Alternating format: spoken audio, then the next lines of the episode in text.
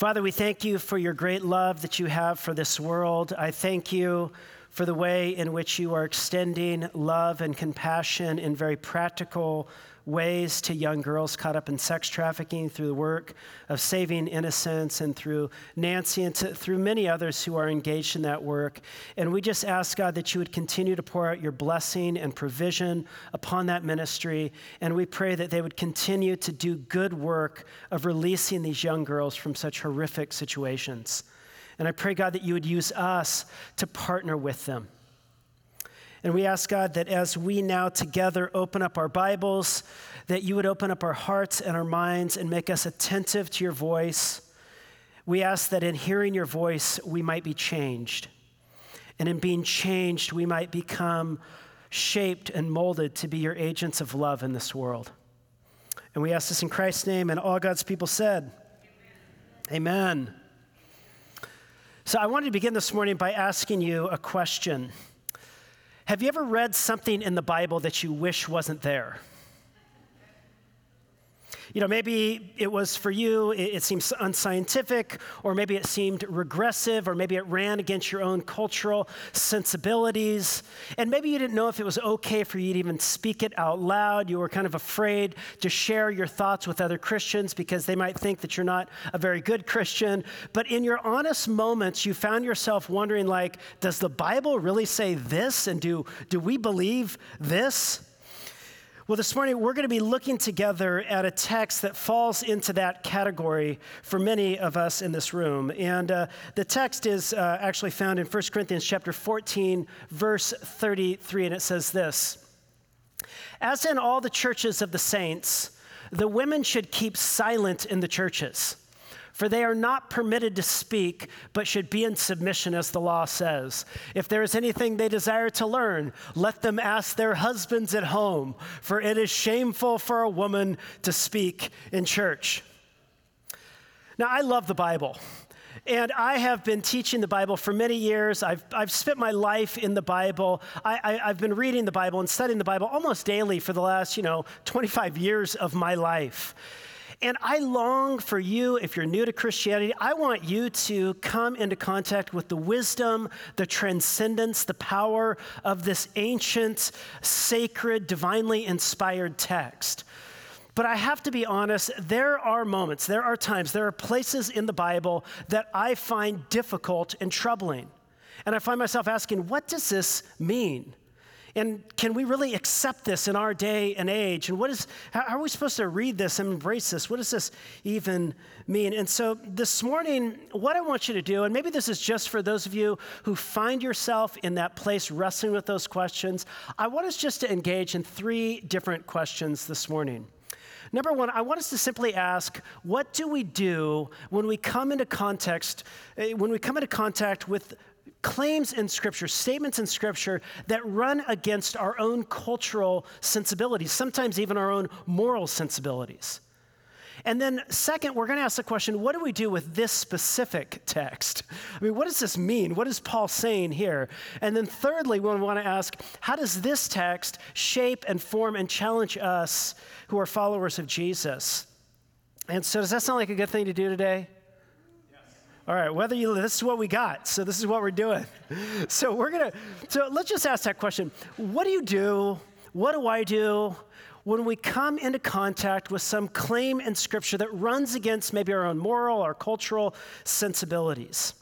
Well, I want you to consider two possibilities. First, I want you to consider the possibility that maybe you have misunderstood the text.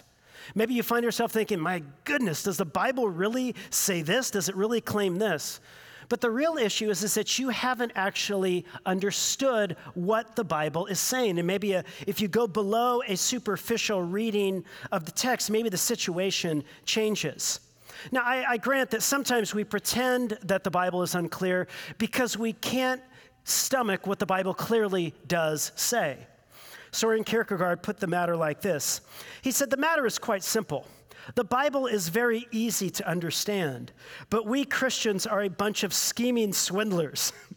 we pretend to be unable to understand it because we know very well that the minute we understand, we are obliged to act accordingly. Take any words in the New Testament and forget everything else except pledging yourself to act accordingly. My God, you will say, if I do that, the, my whole life will be ruined. How would I ever get on in the world? Herein lies the real place of Christian scholarship. Christian scholarship is the church's prodigious invention to defend itself against the Bible to ensure that we can be good Christians without the Bible coming too close. Oh, priceless scholarship, what would we do without you? Dreadful it is to fall into the hands of the living God. Yes, it is even dreadful to be alone with the New Testament.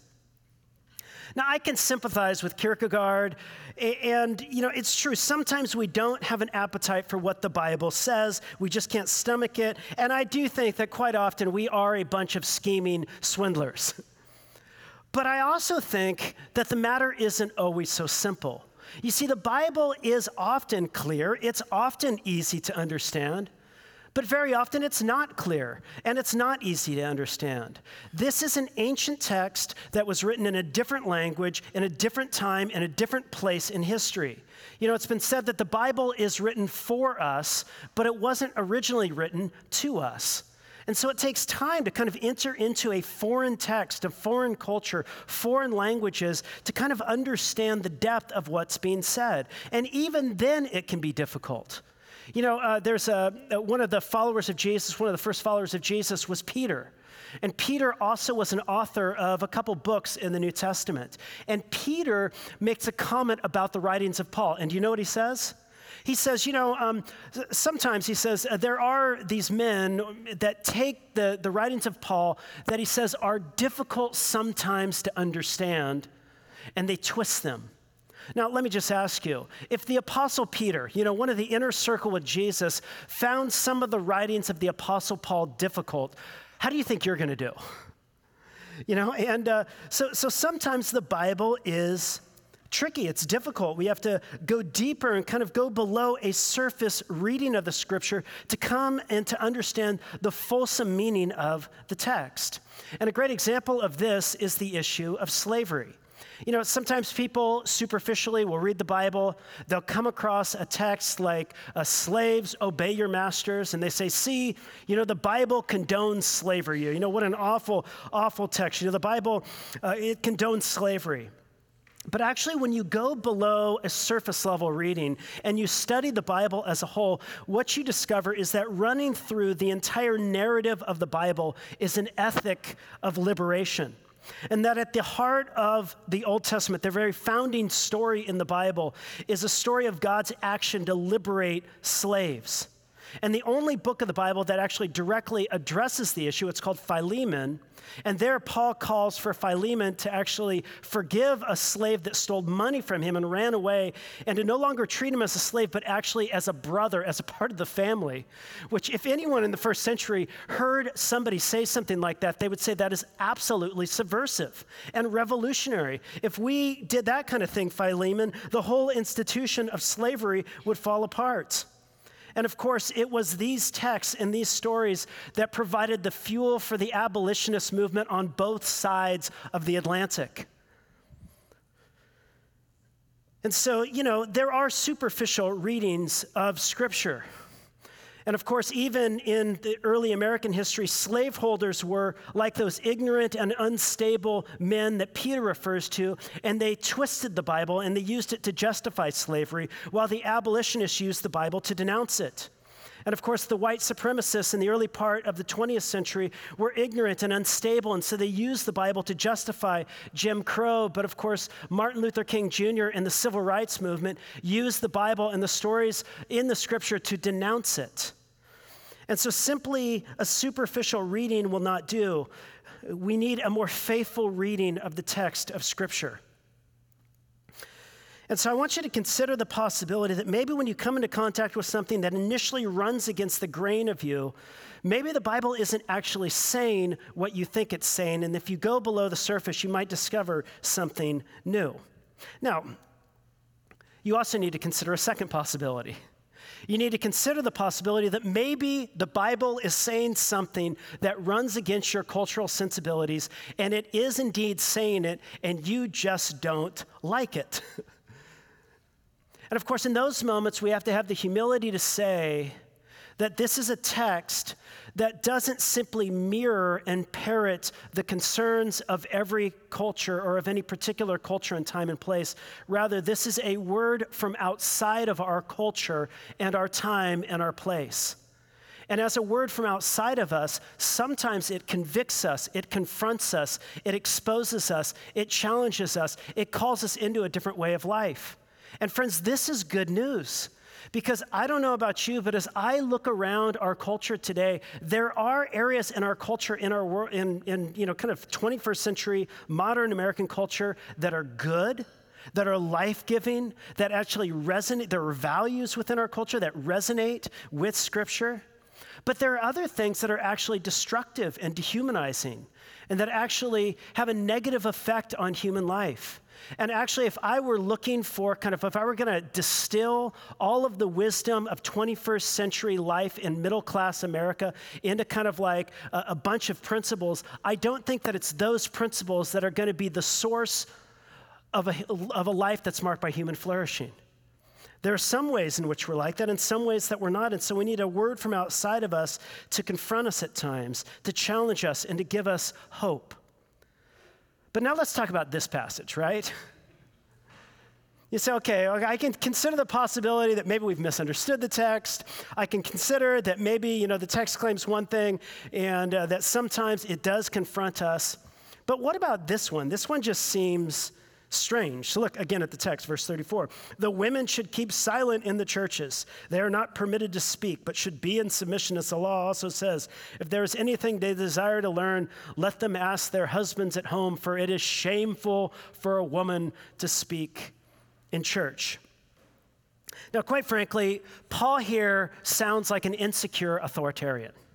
He sounds a bit chauvinistic, a bit uh, misogynistic, uh, like he doesn't want the women, you know, to get too much power, so we've got to keep them in their place, keep them quiet.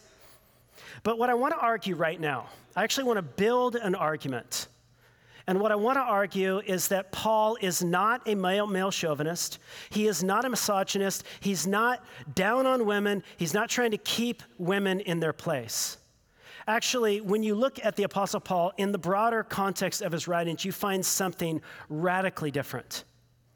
In fact, if, if what you think is that Paul is simply trying to silence the voice of women in the community of faith, then you haven't been listening to what Paul says. Now, listen very carefully. This passage comes within a larger argument that runs from chapter 11 all the way to chapter 14. And in these four chapters, Paul is dealing with the subject of what Christians do when they gather together for worship. And here he comes to the tail end of it and he makes this statement. But do you know what he says at the very beginning of this, of this section about when they come together as the church? Do you know what he talks about? He talks about women getting up and praying and prophesying in the gathered assembly of believers. In other words, women would get up when the church came together and they would pray publicly. And they would at times speak words of prophecy, which we saw last week were words of exhortation and encouragement and comfort. Now, wouldn't it be really odd if at the end of the same section he directly contradicts something he said earlier in the section? In fact, when Paul introduces the idea of women prophesying in the gathered assembly of believers, he says he commended them because they observed the traditions that he had passed on to them. And it's almost certainly the case, and this is what all the scholars in 1 Corinthians think, is that, is that the traditions that he handed over to them was this tradition of empowering women to have a role in the public assembly of believers. In fact, if you keep kind of digging into this broader section about what happens when the church gathers together, Paul, a little bit later, says that to each is given the manifestation of the Spirit for the common good. In other words, the Spirit of God works among the people of God in order to build us up in love. And there's a variety of ways in which the Spirit uses different people in the body of Christ to bless and build up the body. And when Paul talks about the distribution of the work of the Spirit among us, he doesn't say that the Spirit gifts men in one way and a women in another way. The gifts are not given out according to gender, They're given out according to the will of the sovereign Spirit of God, who gives out gifts as He desires. And so Paul is not, he, he's not saying in this text that, that women are simply to remain silent in the gathered assembly. No, he said, no, women were to get up and prophesy and to pray in public. They were to speak words of edification and exhortation and comfort. They weren't to remain silent. They were to pray in public, not to remain silent. In fact, if you go a little bit further, we just keep pressing this further with Paul, Paul believed and he taught what Jesus believed and taught about men and women. And that's that men and women were equally created in the image of God. And that from the beginning, it was not the job of men to rule over women. Rather, from the beginning, it was the job of men and women together to partner and rule over creation. And of course, it was Paul who made that extraordinary revolutionary statement in his day that in Christ there is neither Jew nor Gentile, slave nor free, male nor female, but all are one equally in Christ Jesus. And of course, when you study the book of Acts, when you read the writings of Paul, what you discover is that Paul had all kinds of female partners in ministry ones that he would greet at the end of his letters and say, Greet, you know, Junia and the house that, and the, and the church that meets in her house. You think the women that hosted these house churches were just silent in the church all the time? No, Paul was taking here a card from Jesus, who lifted the status of women and included them in his band of disciples. And of course, it was women who were the first public witnesses speaking about the resurrection. And so the New Testament, in fact, you know, early early social historian uh, of the ancient world named Rodney Stark, he wrote a book called The Rise of Christianity. And in that book, what he argues is that as Christianity spread and grew, the group that it grew among the fastest were women. And that's because in a culture where women were marginalized and disenfranchised and taken advantage of and looked down upon, in the midst of that culture, Christianity, in a unique way, lifted the status of women. And it empowered them in ways that were unheard of up until that point in time in human history. Now, I grant the church has not always been faithful to that witness. And the church has always been half Christian at best, and sometimes it hasn't even been that. And so sometimes the church has used and abused women. But what I want you to see is that's not faithful to Jesus, nor to Paul, nor to the witness of the New Testament. Well, you say, okay, so what does this verse mean? you know, when I was in seminary, I had a seminary a pr- professor of hermeneutics. Hermeneutics is the science of Bible interpretation. And he said the three most important rules of interpreting scripture are context, context, context. A text without a context is a pretext for a preacher saying whatever he wants to say. And so, if you want to understand the meaning of words, you need to look at them in the context of sentences, or the meaning of sentences in the context of paragraphs, or the meaning of paragraphs in the context of arguments. So, how does this statement, how does this paragraph fit in the larger context of Paul's argument? Now, I'm going to get a little bit technical here, but we have to, okay? Like, I, I, I just don't think there's any, if, if you want to do more than simply have a superficial reading of the Bible, you actually want to be faithful to what the Bible says and be a thoughtful, faithful interpreter, you got to kind of get down in the weeds at times. So, we're just going to get a little bit technical. And I'm going to present to you an argument that uh, I learned from a, a, a, commentator, the best, I, in my opinion, the best commentator on the text of uh, 1 Corinthians, whose name is Anthony Thiselton. So, are you ready to go down into the weeds for a minute? You said we've been in the weeds, Josh, all morning. Well, let's just go a little deeper.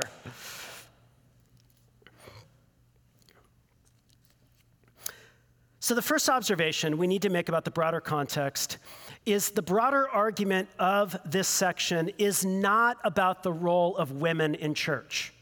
Paul is not building an argument about gender distinctions in this section. Instead, Paul is talking about what builds up the church. You see, the church gatherings in Corinth were a mess. They were absolutely chaotic. This was Christians gone wild. And if you were on a business trip or you were on vacation or spring break or whatever in Corinth, and it was Sunday and you text you sent Paul a text and you said, Paul, tell me, you know, I'm looking for a good church. Where should I go to church this morning? Paul would say, I don't have anything for you because he told that church to go. He says, when you gather together, it's going to be for your worse than for your better. And so he says, you know, it'd probably be better for you just to stay home and read the Bible at home because that church is a mess. And so he writes to give them guidance about when they gather together.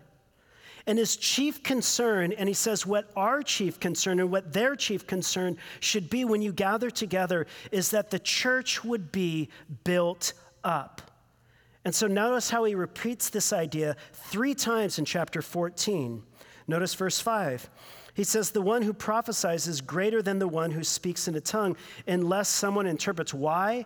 So that the church would be built up. Do you see his concern is that the church would be encouraged and, and built up in love?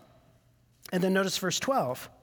He says, So with yourselves, since you are eager for the manifestations of the Spirit, strive to excel in building up the church. And then again, verse 26.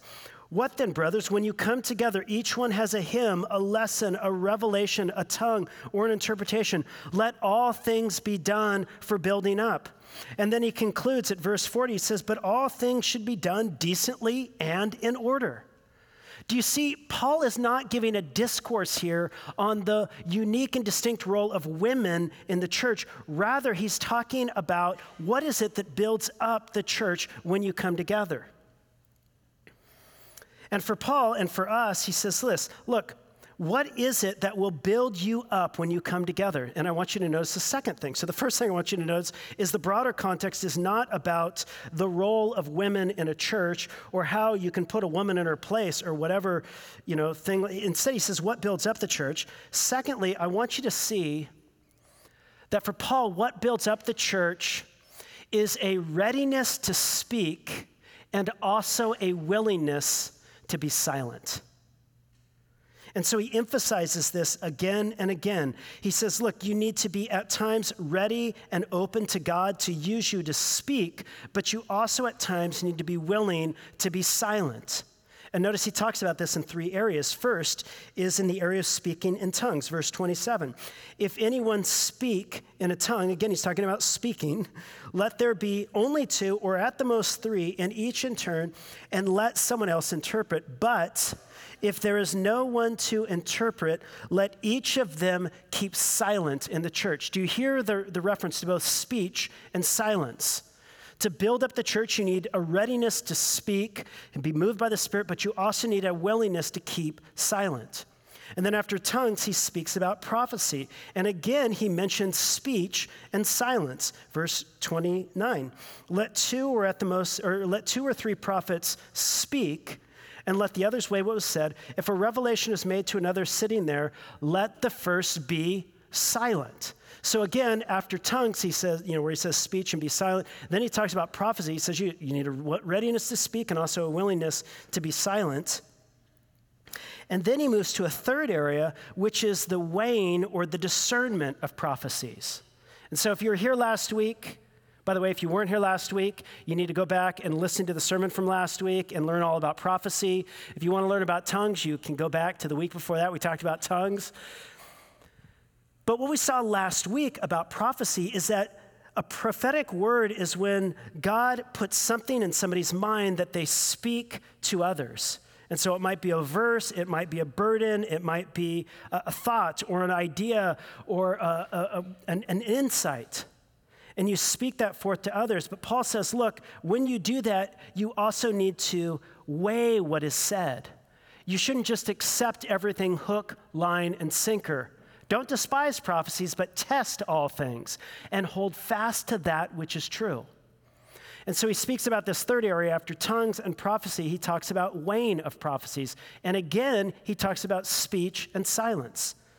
Again, verse 29. Let two or three prophets speak, but let the others weigh what is said. And then he, again, talks about silence a little bit later. So then, uh, again, it's like you speak, but then you need to let your words be open to the discernment of the community.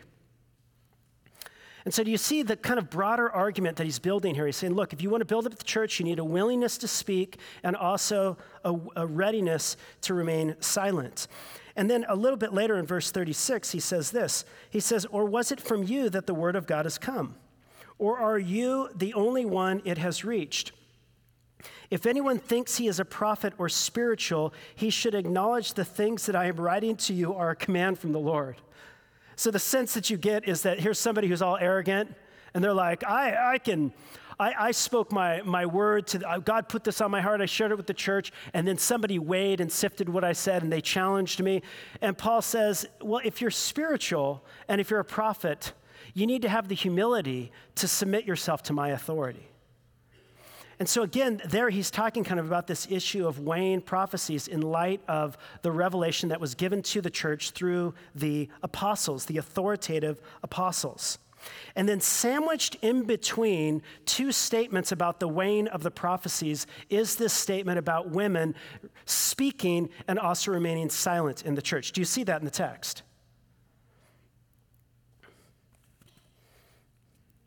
So, what was he talking about here? I think, again, it's another area of speech and silence in the context of the wane of the prophecies. In fact, you know, when you look down at verse 33, it says, For God is not a God of confusion, but of peace. And if you have an ESV Bible like I do, they put the next statement attached to the statement about women, as in all the churches of the saints, and then it, connects it with the verse 34. But you could equally, and for good reason, attach that statement to the previous one. And then he says this the women should keep silent in the churches. Now, again, let's get down in the weeds. Paul talks about women remaining silent, and if they have a question, they should ask their husbands at home. The word in Greek that's translated woman is the same word in Greek that's translated wife. The word in Greek that's translated man is the same Greek word that's translated husband. And so the context needs to determine whether or not you translated wife or husband. And I think the context gives us every reason to translate woman in verse 34 as wife, just as the text translates man in verse 35 as husbands. And so then what do you have? Okay, now let me just kind of draw it all together. You guys ready for me to draw it together? Nothing up my sleeves.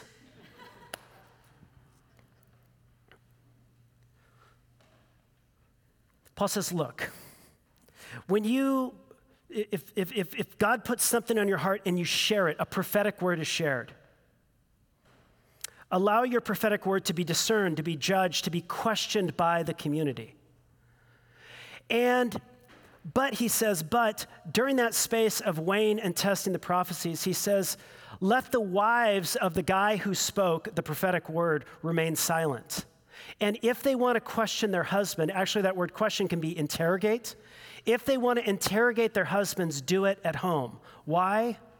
Well, because in an honor shame culture, it would be a dramatic, a radical shame, public shame, for a wife to publicly call into question and interrogate her husband in front of a group of people. And you know how the rest of the group would feel if a wife got up and started to interrogate her husband's prophetic word in the gathered assembly? You know everyone else in the church would feel? Awkward. And it wouldn't build up the church.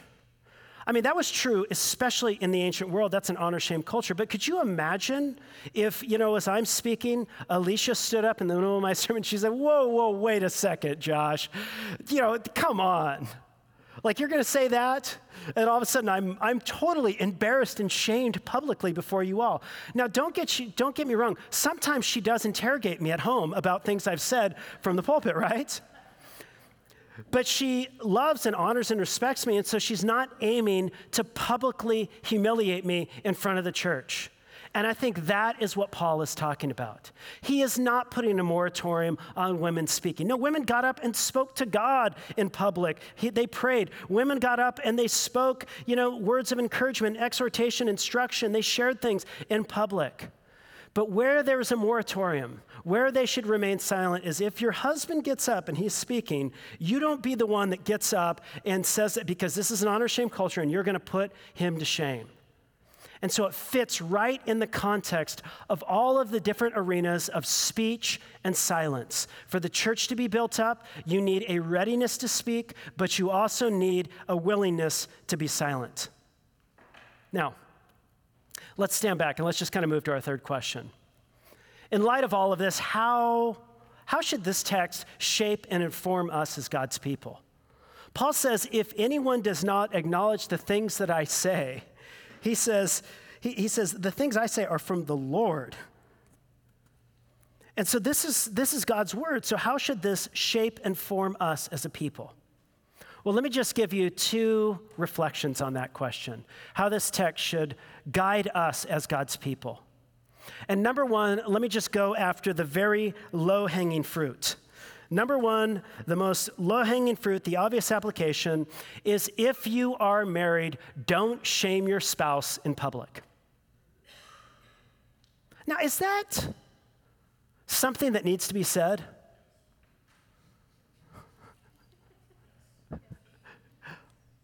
I'm looking at who says yes. We're going to talk to you afterwards. yes. L- listen, it, it is not unusual. In a Sunday school class, in a worship service, or you know, at church, you're out there talking together in a community group, and instead of talking to your spouse at home, you call them out in front of everyone else, and they are shamed. And very often, when we publicly call somebody out, we do it out of our own fragile, insecure egos. Because in that moment, if I can make them look small, it will make me feel tall. And because I'm so fragile and insecure, I need that. I need something to make me feel okay. And so, one of the ways I do that is I put everyone else down in public. And so, Paul says, look, he's, he's calling us, don't shame your spouse in public. In fact, we could take this a step further don't shame anyone in public but seek to be honorable with your words and how you address people and how you speak to people. It doesn't build anyone up if you're the negative person that's calling this person out and that person out, kind of putting people down. And so, number one, I think Paul is saying, look, if you're married, don't shame your spouse in public, and, and we could just take it a step further don't shame anyone in public. But the second application I think we can get from this text is um, a little bit more general. And it's an answer to, to the question what will build us up as a community? This is so important because we want to be built up in love. We want to grow in the love of Christ and how we treat each other and our character. We want to look more and more like Jesus. And one of the necessary ingredients for a church to grow up in love is it needs to have members who are, who are both filled with a readiness to speak as well as a willingness to shut up. You know, back uh, when my kids were little and we'd go over to somebody's house, we'd oftentimes, as we were in the car, we would, we would remind our kids. We would say, you know, Mr. Smith is going to ask you, How are you, kids? How old are you? What do you like to do in school? Or something like this. And don't give them a yes or no answer, but actually try to look them in the eye and engage with them a little bit. Why? Well, because that will make everyone's night better. If you're too into yourself, if you're too preoccupied and too thinking about self and me and I and worried about what everyone else thinks, and you go into a, a social gathering, you're not really going to be a benefit to anyone. And there's a whole lot of us, and maybe some of you in this room, who, when you come to a community group, when you come to Sunday school class, when you come to a gathering with the ladies or the guys, or, or you, you, you're in the you know, chapel service at college, or wherever you're at, you're kind of mainly thinking about what everyone else is thinking about you. And when you're preoccupied with you, you're not going to be much of a benefit to anyone else. And so there needs to be a readiness to open ourselves up to God and for the Spirit of God to work through us to speak into the lives of others. And it would be a good discipline if all of us, before we came here on Sunday or before we go to community group or young adults group or wherever you go, if, if, if you just prayed, God, use me tonight, use me today. If you have a verse, if you have a, a, thought, if you have an insight for me to share with somebody else, God, I am a vessel. Use me for the sake of others. I don't exist for me, I exist for others. And so some of us need to be exhorted into a readiness to speak. But secondly, there's a whole other uh, group of us who need to learn a willingness to shut up. Could you just raise your hand right now? If, if maybe, maybe you're sitting next to that person, go ahead and just point them out publicly and shame them. Sometimes shame is good. You know, I was that guy in college. I'd be in a seminary class, and I, I, was, I was like the question guy. I'd always ask all kinds of questions. And um, sometimes I would ask questions because I was interested to know the answer. But other times I would ask questions because my question demonstrated my own astute, sophisticated theological knowledge, my insights. And I wanted to wow the class by offering my great question. What a self absorbed thing to do. Like, that's not for the, and uh, because, I mean, I talk for a living. Most of you are not talkers for a living, though some of you do a good job at it. You could get by on that job if that was your job. And some of you, you know, you're always finishing other people's sentences.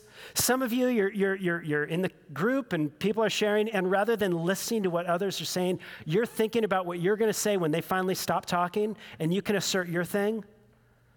And so I, Paul, I think, would say, look, you need a readiness to speak, but also a willingness to be silent, to shut up, even if you feel like, but God has put this on my heart. Well, maybe there's other people in whose lives God is at work. You don't hold the corner, you don't have the market on the spiritual gifts in this community. And so we need a willingness to be quiet. You know, this week we had our strategic planning meeting. Justin referred to it earlier. And in that time, there was, there was a moment where we were talking about our worship service. And I was up with my little whiteboard and I was writing down stuff and I was having us evaluate and critically, you know, kind of like think about how we can grow as a church and grow in our worship services and whatnot. And I threw a question out to the floor and asked people to engage. And in that moment, I had to mentally and emotionally like bind myself to my chair and like gag my mouth and just listen. And some of you need to do that. You need to learn how to listen and how to receive. You know, God gave us two ears and one mouth, and that should be an indicator into the degree to which we should be speaking and listening.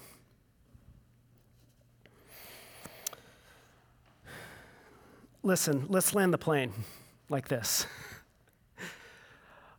Um, Paul here is actually calling us to operate in our life together in small ways that mirror the action of God that was on display in a cosmic way in the incarnation of Jesus Christ. You see, in the incarnation, what did the eternal God do? You know, the, the scripture says, in the beginning was the Word, the eternal Word. God is a loquacious God, He is always speaking. He is a speaking God. And the speaking God takes on flesh and blood, and he takes on not just a mouth to talk at people, though, he also takes on ears so that he might listen. And the eternal God, who is all powerful and all knowing, limits himself willingly in the incarnation of Jesus Christ. And he walks among us so that in being among us, he might be for us and not against us and rescue us from our sin and from our shame. And we are invited in our life together to limit ourselves, what we could say and do in this moment to limit our boasting and our mouth that is always trying to make other people look impressive of us, and to not do anything out of selfish ambition or conceit, but in humility, to look out not only for our own interests, but for the interests of others, and actually come into the worship space and come to our community groups and come to Sunday school and come to our, our, our, small groups and whatnot. Come in such a way that we are willing to be for others and not against them, and how we listen, and how we speak, and how we treat them. God in Christ laid aside his, his prerogatives of his divinity. He lowered himself in humility, and we are invited to reflect the self humiliation of God in Christ.